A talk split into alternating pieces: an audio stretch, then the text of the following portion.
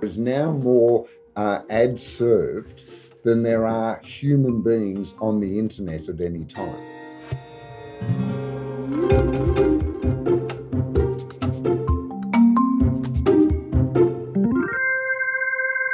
Hi, I'm Darren Woolley, founder and CEO of Trinity P3 Marketing Management Consultancy, and welcome to Managing Marketing, a weekly podcast where we discuss the issues and opportunities facing marketing, media, and advertising with industry thought leaders and practitioners.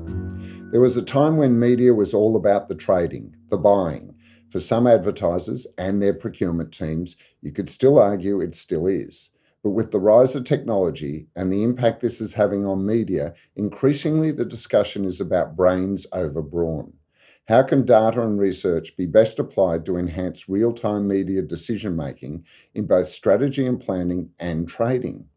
To discuss this challenge, please welcome to Managing Marketing the CEO of Zenith Media, Jason Tonelli. Welcome, Jason. Thanks, mate. Thanks for having me, Darren. I'm uh, looking forward to the chat. Well, look, it wasn't that long ago that it was all about bigger is better, you know? Yeah. And, and I think RECMA uh, still reinforces this that, you know, we're bigger than everyone else, so therefore we must do media better than everyone else. But it's not true, is it? No, we're finding that it's not um, more and more incre- and increasingly so. I think it's not how much money you manage for your clients and look after, it's how you bring intelligence to it we're starting to see, as you're seeing, more and more clients split media assignments up to in-housing assignments and how we work with that. So we are seeing this rise of intelligence across the business, be that on how we think about humans and Australians and New Zealanders, how we think about strategy and planning, and really specifically how we start to think about trading smarter with audience fragmentation and everything that's going on in the marketplace. Now, that's really interesting for me because most people, when you talk about media brains, yep. are talking about strategy and planning. You know, that's, oh, you've got to be smart there, you know. But in actual fact, you're, you're arguing that in trading, there's a need to be smarter as well. Yeah, absolutely. I think when I came into the role at Zenith, I said to the team, show me everything we've got. And I was blown away by a number of things. One, was how we think about audiences through our research team. I thought that was really something that we needed to turbocharge, and we have um, over the last eight months or so. Um, strategically, I saw that we had all the tools, but I wanted everyone to get out of the tools and into real life to understand consumers better and help our clients navigate that. And I think the work's grown because of that. And we've increased our strategy team um, because of that. But in investment, to your question, what I saw was a lot of rigor on analysis. You know, I've said this a couple of times now. I get a weekly um, schedule of all the spots we've bought on television, and we look at clients across the board and who's run in a competitive spot or a conflict within an ad break. Mm-hmm. Now, it's just one thing. We look at quality scores, we look at competitor conflict, positioning break. We're looking at this weekly for every single client as well as the entire marketplace. And it's really interesting when you start to dissect. You know, in the last three weeks, I can tell you that we haven't had any conflicts. The average market conflict's 96. Wow. Right. So you got 96 ad spots in market right now, and I can tell you which clients too, um, that are running against com- competitors. In the day. same break. In the same ad break, which is a no no.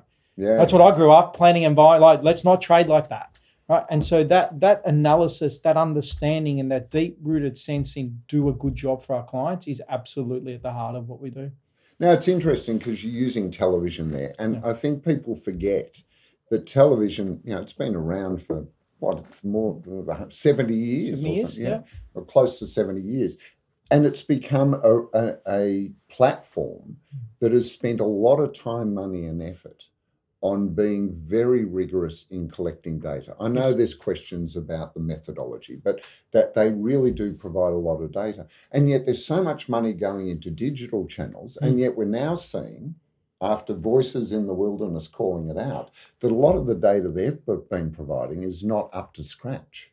Yeah, there's two sides of that, right? So it's not that. It, so let's talk about this, and I'm sure we'll go into MMM modeling and what I thought thoughts on. Um, on that as well. and So- real time bidding and you know all and that, right? and that's kind of my heartland, so I'm happy to, Yeah. to go deep there. But the one thing I always said in digital was you got to measure the right things. Mhm. And the real time nature, the AI part, the real time bidding part is all well and good if you're assessing and optimizing to the right data sets. And it's true in every channel. The richer the data coming in, the more information we've got, the better job we can do with our clients. Now, we all know Zenith's not the largest trading agency in the country, um, but I know where we buy in the market, and I know that we definitely try, trade at the lowest levels possible for a couple of our clients. Now, some of that's client led, and we welcome that, um, and some of it's strategically led too. And so we know that size doesn't matter, intelligence matters, and that's how you get results for your clients Mhm. Digital to your point there's an abundance of data almost drowning in it and what you find is unless you're looking at the right metrics actually don't move forward pretty quickly Yeah. And that's the problem, isn't it? You know, what is uh, 60% or 70% of media spend is going into these digital channels. Yeah. Um, and, and personally, I've seen it because um, procurement people are running media pitches based on, you know, cost per Price. impression. Yeah, price. yeah. It's all about how cheap. An interesting model considering media up until the digital age was a limited resource. There are only so many pages in a newspaper or That's right. magazine. There was only so many minutes of advertising in the hour on That's right. radio and television. That's There are only so more out so many outdoor spots. But now inventory is unlimited. well it is and it isn't so what's really interesting is if you start to look at the makeup of paid advertising in digital so to use that it wasn't infinite re- it wasn't an infinite resource back i'm going to age myself here 15 years ago Well, that's still this Right, century. right. you know, yeah it 'cause I, is. I I'm back- still in the century I go back to the pre. That's I, I worked in advertising the previous millennium, Yeah, so that go. makes me very So, old. so look, when I think about that, I still remember the day where some of the key publishers came and saw me and said, "Oh, we're going, we're going to put a banner and a skyscraper and an MREC, right? Yeah, And then, then a, a- and another banner at the bottom." I'm yeah, we can fill the page. "We're going to put this four ads on a page. Used to be one." one. Yeah, So they started to increase, and we're going to have different ads in there, and you can buy a takeover. So that that infinite nature wasn't always there of how many impressions.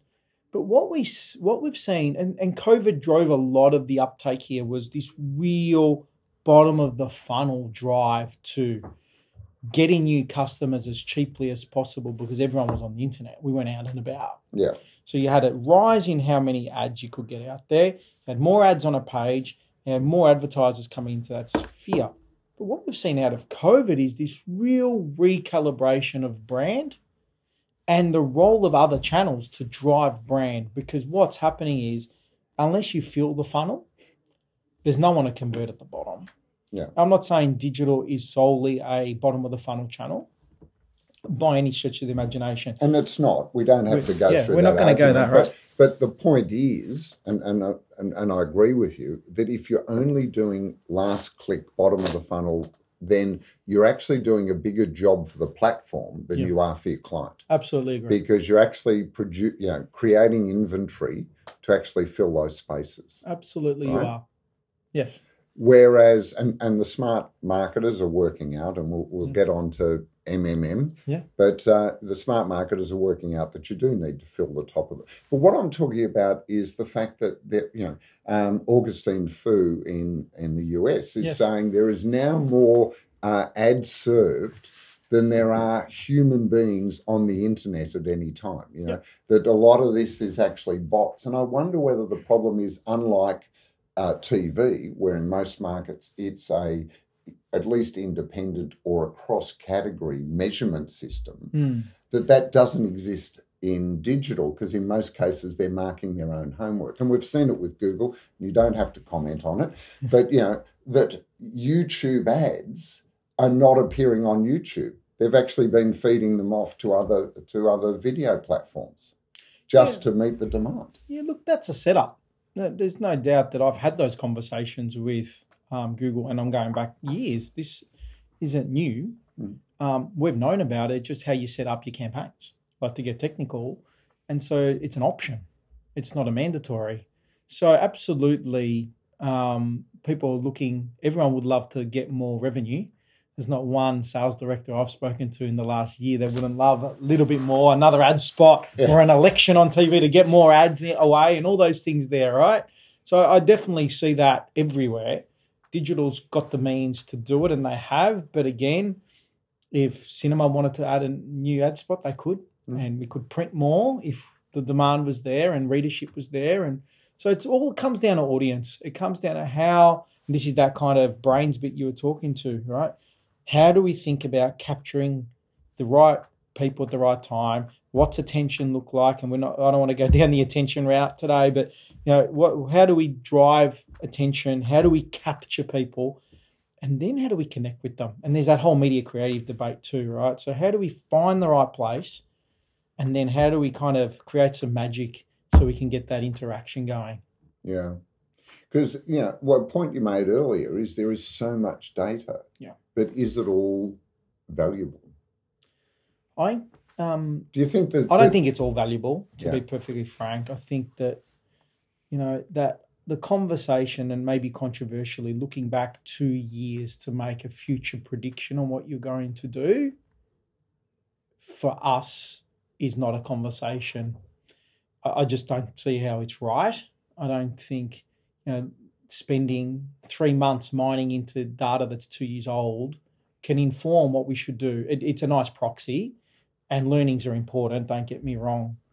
But we can get those learnings really fast out of clients um, and our partners and move forward really quick.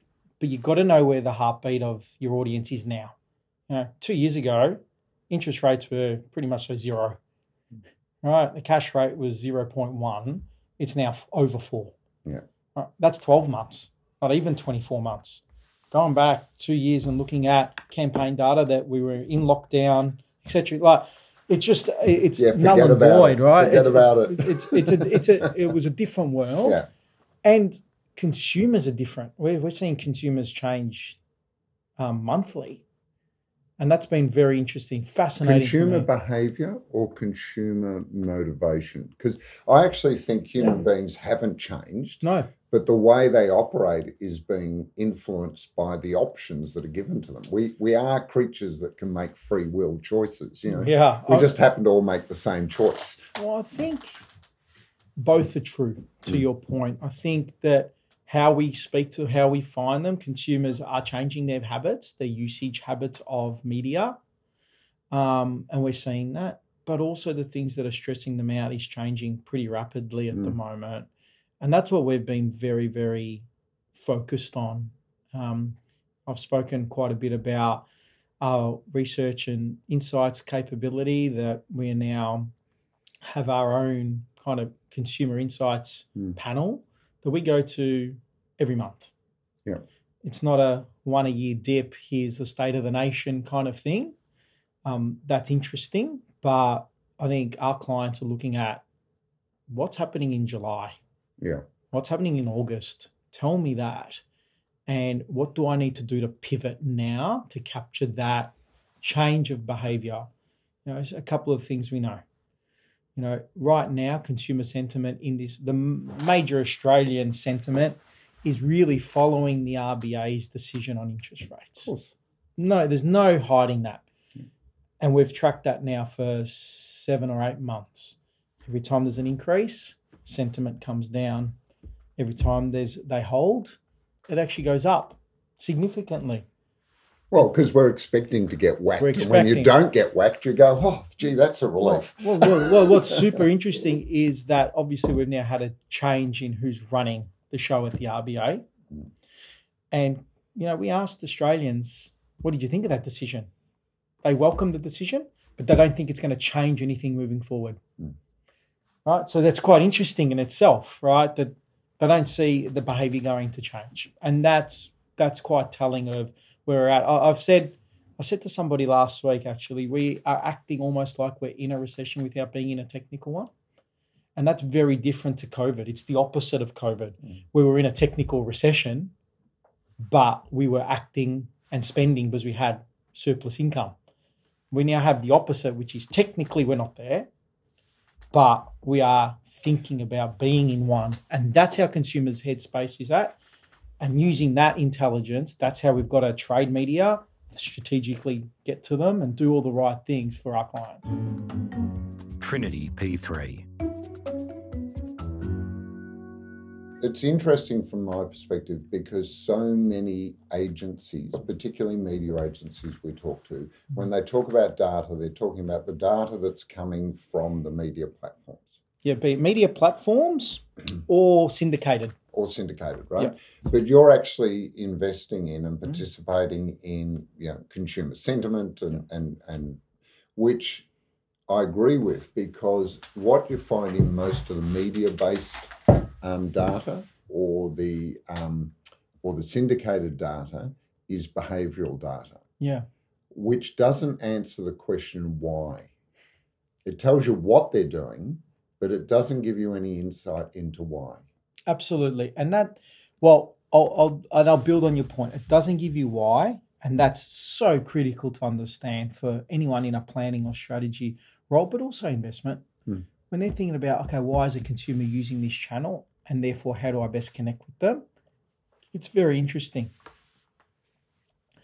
But it's also the data, it's a little bit old because you're getting this kind of quarter roll up of annual data. Yeah. And again, back to that point I made earlier, 12 months is a long time in advertising.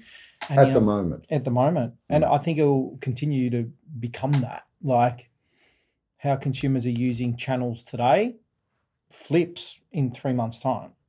Um, you got seasonality in that summer versus you know wh- where's social in summer versus winter. You know, think about that. You know, we've got other seasonality. We've got a World Cup on right now in this country. Um, there's another global World Cup happening in rugby later this year. We're a year out um, to the Olympics in 24. Consumers are going to change how they consume media and at what time. Yeah. We've got to know that as we head into those things, not 12 months after they happen. It's interesting because you also work Australia and New Zealand. And New Zealand, you know, there are cynics that say it's the eighth state of Australia, but it's actually a very different market, isn't it? From Yeah. both from a media and a, a, an advertising perspective. Yeah, NZ's really interesting. So we've, we've we've you know we've got this happening in New Zealand too, and um, looking at the audience there, they are, you know, they're close to being in a recession, technically, I think technically they or they might just be yeah, they've one. just gone into a But recession. over the over two months ago, we've been speaking to them. Three months, three months ago, seventy four percent believe they already were. Yeah.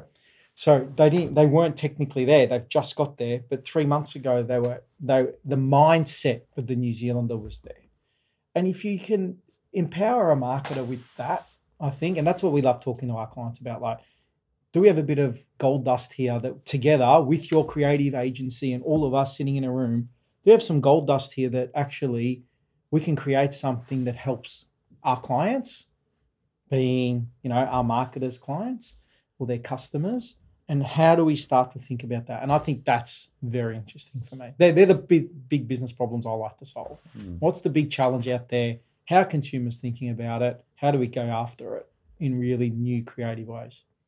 It's interesting because the way you're talking is much more as a holistic approach rather than just a mm. media approach. Is that also partly because of the approach the Publicis Group takes, which is a much more integrated offering between media and, and content? Oh, look, I think Or is that your approach, Jason? No, no. Look, I don't think it's. Oh, it could be, but you know, at Zenith, we're really firm on being really good at media. That's what we do, right? And everything that we've spoken about today is really about how do we better inform the decisions we make on media? How do we invest our clients' money like it's our own money? And we really, hand on heart, think about it like that. The reason why we like to sit a little bit holistically is probably from the relationships we've got with our clients, where even outside of the group, we work hand in glove with creative partners all the Yeah. time at a strategy level. But definitely over the last, you know, since we've gone into the power of one type model back in 2015, 2016, there's a lot of muscle memory in knowing how to think broadly about business problems but then stay in your lane and bring the right partners in. I've said it a lot of times. I have a wonderful opportunity to invest in our media solution because if I require digital transformation work, if I require CRM work, if I require ecom work, if I require creative work, HR, uh, PR work, sorry, etc., etc. I have friends, right, Mm. or my fellow um, CEOs, be that Sky at Herd or um, Adrian at Digitas or whomever it might be, who I can call on and help and go, mate, I think we got a, a problem here, but we need your help to solve it. And that allows what I, I call our kind of imagination team, our strategy team, gives them the breadth to open the aperture and go, okay, if it's not a, a media solution, that's okay. We're just not going to implement it. So you're talking about creating a larger canvas that Yeah. they can then look, you know, and, and give more levers to push and pull than just one or two. Yeah, but know that be very comfortable in the fact that this might end up being back at a creative business um, as a problem statement that they've got to think about and be really comfortable with that. That we're not always going to a client saying, thanks for that business problem and the solution is media. So that's where our kind of strategy planning team come into their own, where they can think broader. Mhm. Um, but what we do is media, and that's how we think. My um, team from the UK attended the Ad Forum uh, Consultant Summit in New York earlier this year, Mhm. and every single agency and holding company they met talked about one topic. I'll let you guess what, what it is. It's either going to be attention or connected TV, AVOD. Well, it was actually artificial intelligence. Oh, AI. How could I forget? which I think is going to be voted the word of 2023. Yeah. Right. The, the interesting part was that lots of people are talking about it, Mm. but it, they're actually not implementing it necessarily at the core of the business. Mm. What do you see as the opportunity, Yes. particularly from a Zenith point of view? Because Yeah. you know we're talking about smart Yeah. uh, uh, planning, smart strategy, smart trading. Yeah. You know, there's still a need for human People. intelligence. Yeah. But do you see AI as helping address some of the issues or actually complicating some of the issues? Look, if we were going to sit here and suggest that AI would be end to end in the business, I would say it's going to complicate it. You, you're force fitting solutions or a solution into a pretty complex space. For example, if you go to ChatGPT now and go, How will Australia vote on the referendum? Mm. It won't give you an answer. Actually, hasn't got the data to give you, even um, ChatGPT 4 won't give you an answer. Mm. So that heartbeat is missing in terms of really deep knowledge in real time about um, where our sentiment is. But we are definitely looking at different ways. I mean, let me step back a second. AI has been in our business for a long time. We spoke about real time trading. We spoke about predictive modeling on those things. That that is AI. Yeah. Right. And that exists now. How we do dynamic creative optimization. So that sits within cores of our business definitely today. However, with the evolution of um, kind of let's call it the new wave of AI, what's very exciting, I think, is what tasks can it remove out of our teams to and what are those tasks that we can then elevate our teams into more thinking right and really think about the future for our clients and solving big problems while tools can help us do things i, I love the i love to use the term like media queries Yeah. could ai come in and just make sure we got no media queries our media partners would love that. Our clients would love never getting a late invoice, um, and our teams would love the fact they don't have to worry about me- media queries anymore, right? As well, especially our finance team. And so that's something we're definitely project Yeah. pro, working on project for, for. You're seeing all the stuff coming out of Microsoft and Adobe now, which is really excited about, exciting about creating creative in real time, presentations in real time, and we're playing with all that tech. The one thing Publicis I think has done is invested here. Obviously, we talk about Marcel a lot, Yeah. um, and we were pretty cheeky when we were in Cannes this year to talk to show. Hold on, we were the first on this train uh, many many years ago, and we're proud of that. But you know, the fact that everyone in this business globally has access to ChatGPT. Yeah. Right through Marcel, and so th- that's you know Arthur and Mike are definitely talking to us about think about how this applies, and we are. I've got a task force right now working on two things. What is the future of the agency model? Right?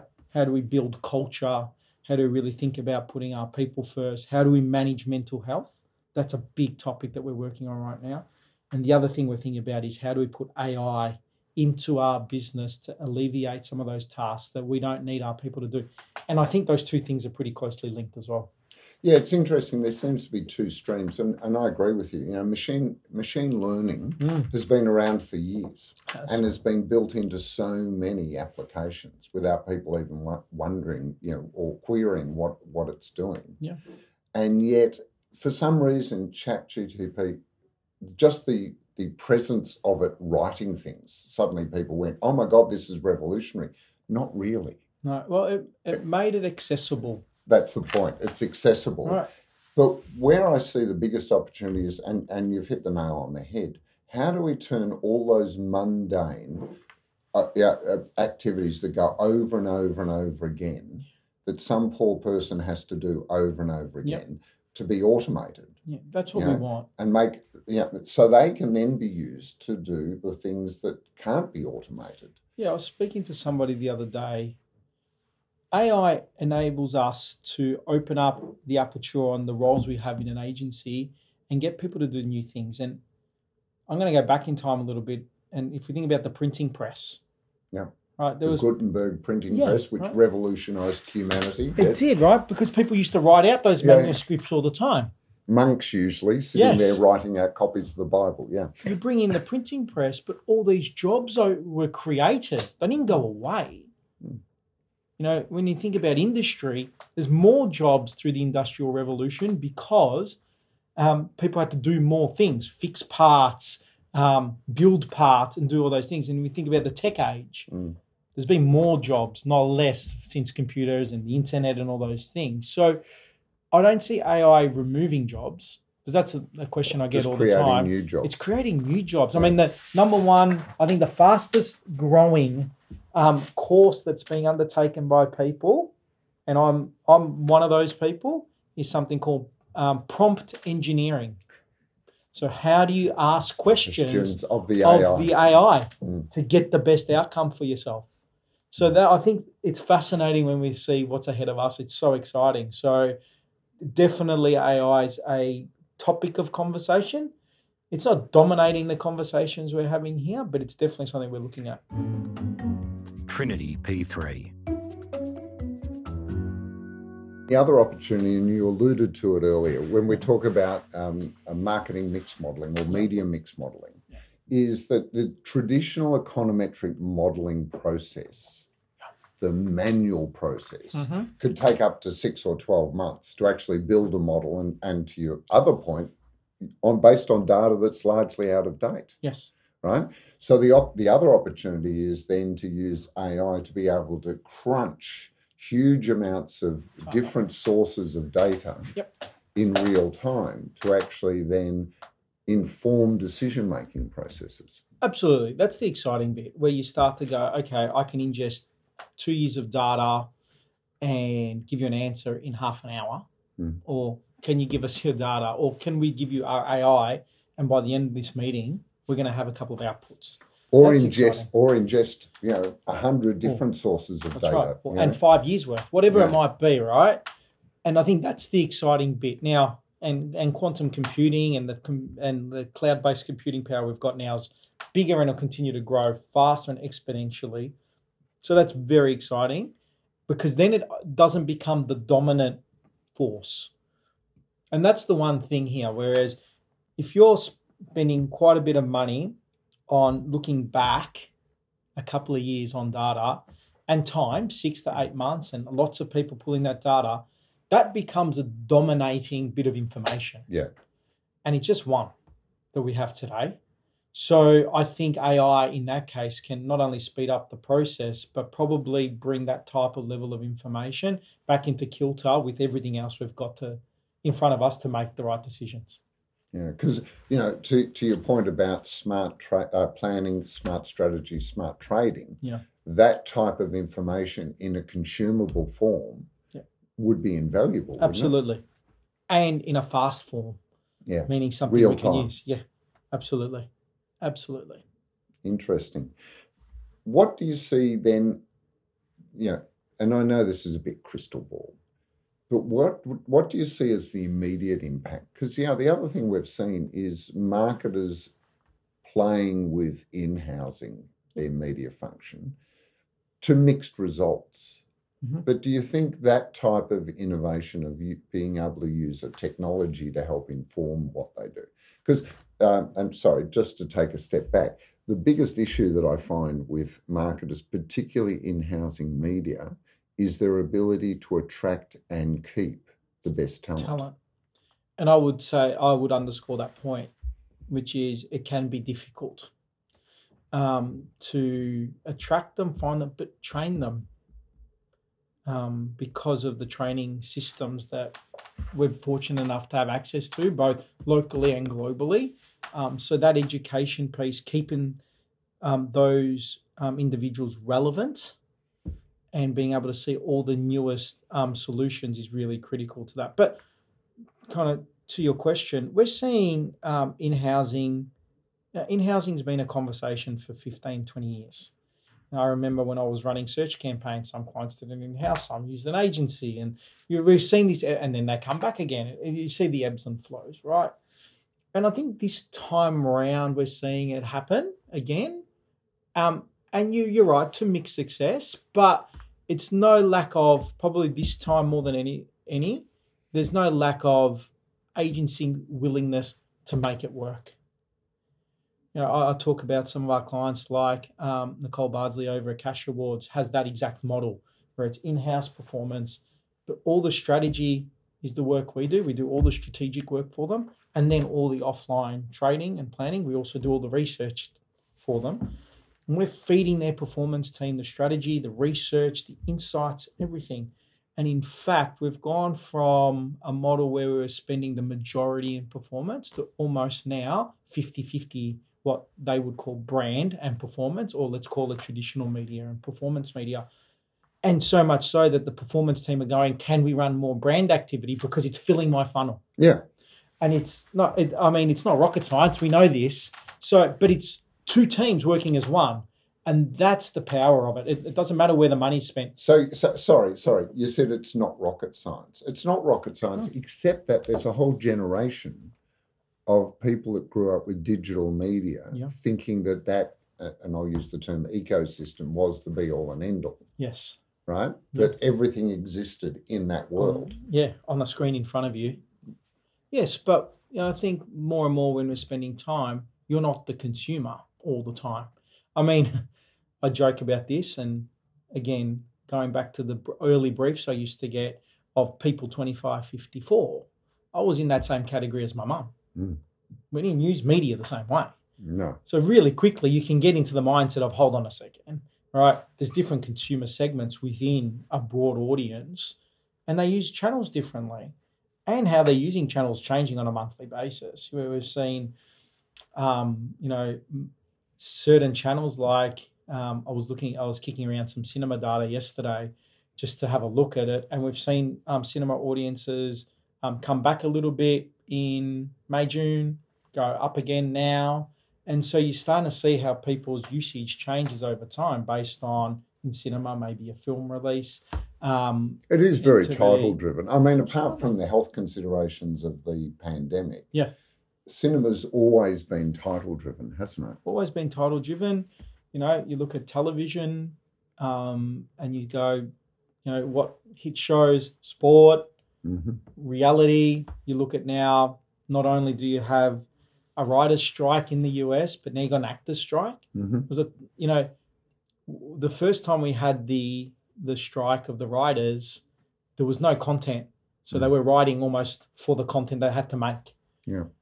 because we had the pandemic there's lots of stuff that's written ready to go into production because they couldn't produce it with no actors though there's Yeah, no one to be in it so what will happen will we have another run on reality Yeah. next year? What what the upfronts look like next year?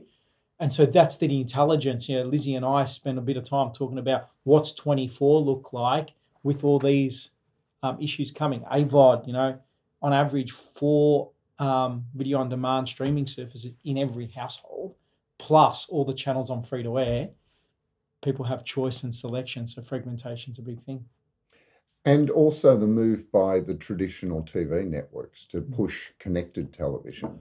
Connected TV and fast channels. I think Yeah. they, I think fast channels are fascinating um, because of some of the research we're seeing. We're seeing them now come in and really engage a younger audience.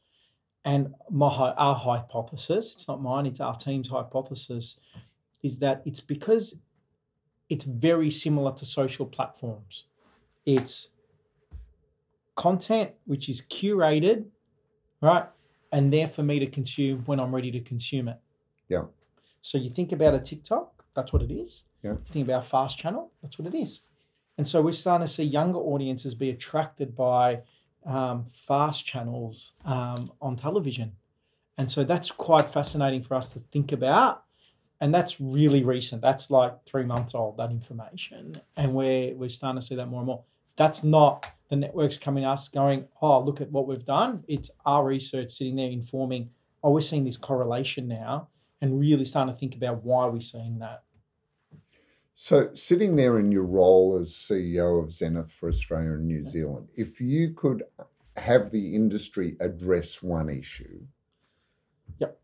what would it be? Because I know, you know, there are lots of issues facing media, you know, everything from transparency, Yes. you know, and across the whole of the, the supply chain, um, you know, uh, ad fraud, uh, com- targeting complexity, uh, delivery. You know, there are so many issues. What would be the one that you think should be the effort should be put into, or is there one? With all respect, it's none of the ones you gave me. Yeah, I think we've got a different thing that we need to, as an industry, consider, which is um, talent and our people and how we look after them. okay, I think the biggest issue we've got is burnout. And there's so many issues here, but there's burnout happening, there's mental health issues happening, hmm there is um, there are a lot of things happening um, around attracting people into our industry again. And if we can't attract them people are kind of doing more than they need to be that's burning them out and putting a lot of stress on people. And it's therefore not creating this it's on it's a cyclical effect. It's not creating like the environment that people want to work in. And it's the most wonderful industry advertising. I've made some of my best friends. I've been to weddings. I've seen babies. Um, i've um, and it's incredible industry and that's why we're all in it. And i think right now one of the biggest issues we've got is how we look after our people. We give them the skills to manage some of the mental stress that they've got and that we help them through it. And we look after ourselves too as leaders.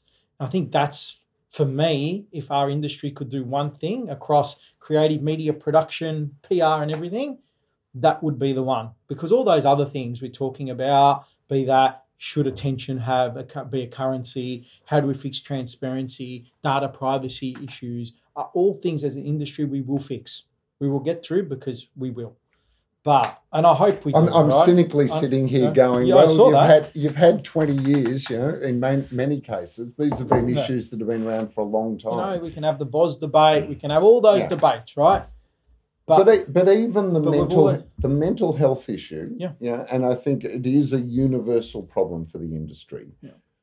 But in most cases, the agencies have very few levers to pull, other than at the moment, you know, giving people flexibility in their workplace, giving them tra- you know training, and and there has to be a bigger solution than just dealing with the symptoms of the stress because most of the conversations you hear it's dealing with the you know addressing the symptoms symptom or, the or, or the problem as it comes up yeah and that's why I think it's the industry it's the industry that needs to rise up together to come together around it. I think you've nailed it on the head. Why?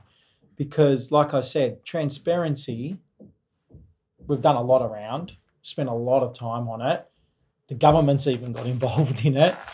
And those things are they're moving forward. But without people, we're nothing. This industry, we are a people-based industry. We're a service-based people industry, and you're right. We are right now. We've got a wonderful things in place. When you look at all the culture submissions in awards and all those things there, that um, there's wonderful initiatives in place across the industry. But are we really treating the causes I have a question mark, and that's what I'm really interested in getting after. And I think as an industry, we need to. We've got a responsibility to the industry to do that. Thank you. Thank you. Appreciate the honesty. Hey, um, Jason, thanks for taking the time. We've run out of time, but uh, before we go, I do have a question for you. If you weren't doing this, what would you be doing?